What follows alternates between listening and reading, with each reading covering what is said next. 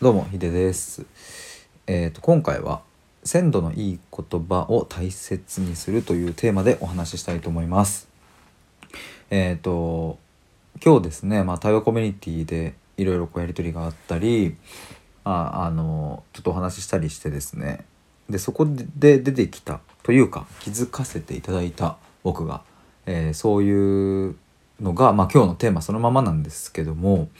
まあ、鮮度のいい言葉、まあ、もう少しう広い意味で言ったら言ったら感覚みたいな鮮度のいい感覚を、う、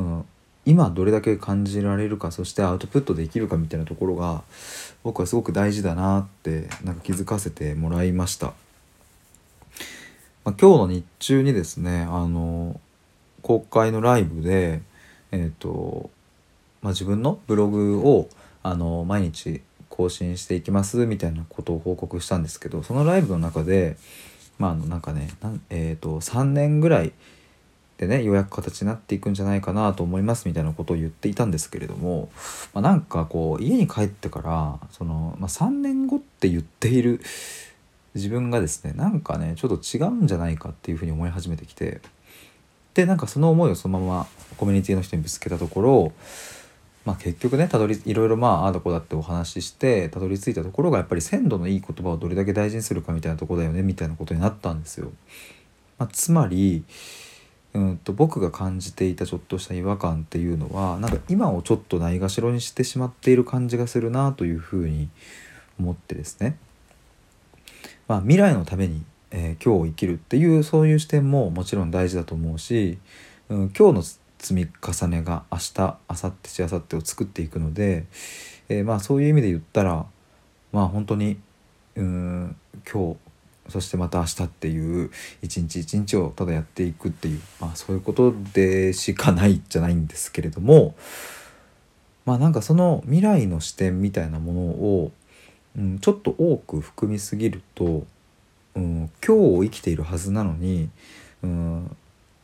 ちょっとそのうんと自分の目線や心の場所が未来に行き過ぎていて、うん、未来のために今日どうするかみたいなことになってくるとちょっと本末転倒感があるんですよね。だから今自分がどう感じているかとか、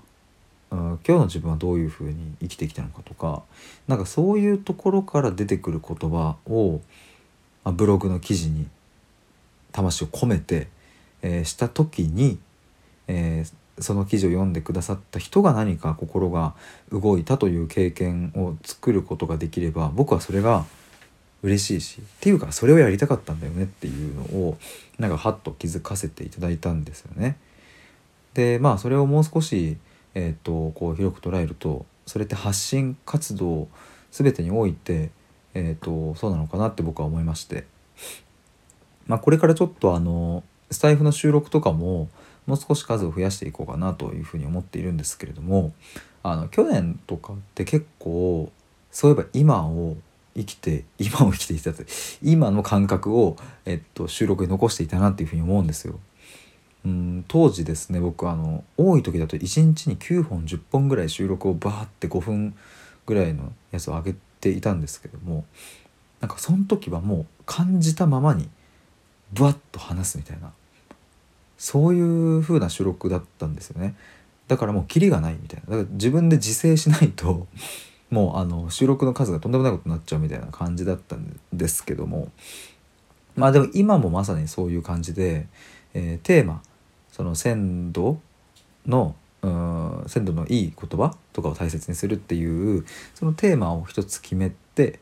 でそれでも収録ボタンを押して話すみたいな感じでやっているのでなんか今出てきている言葉っていうのはなんか未来のために残しているわけでもないし、うん、過去を振り返るために残しているわけでもなければ今感じたことを今率直に出しているっていうことなので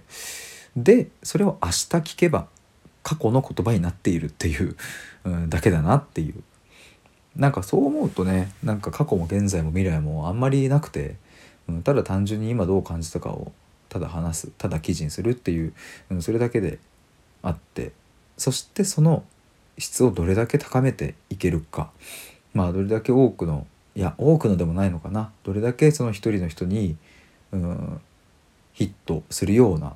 言葉を紡ぎ出せるかっていうところが大事だよなっていうふうに思いました。ということで、えーと、ラジオ名とかもちょっともろもろ変えたりまたプロフィールも変えたりしようかなって今思っているんですけれども、えーと、ちょっとねこのスタイフの使い方というのもですね改めて、え、見直して、え、もうちょっとこう発信っていうところをですね頑張っていきたいなと思います。以上です。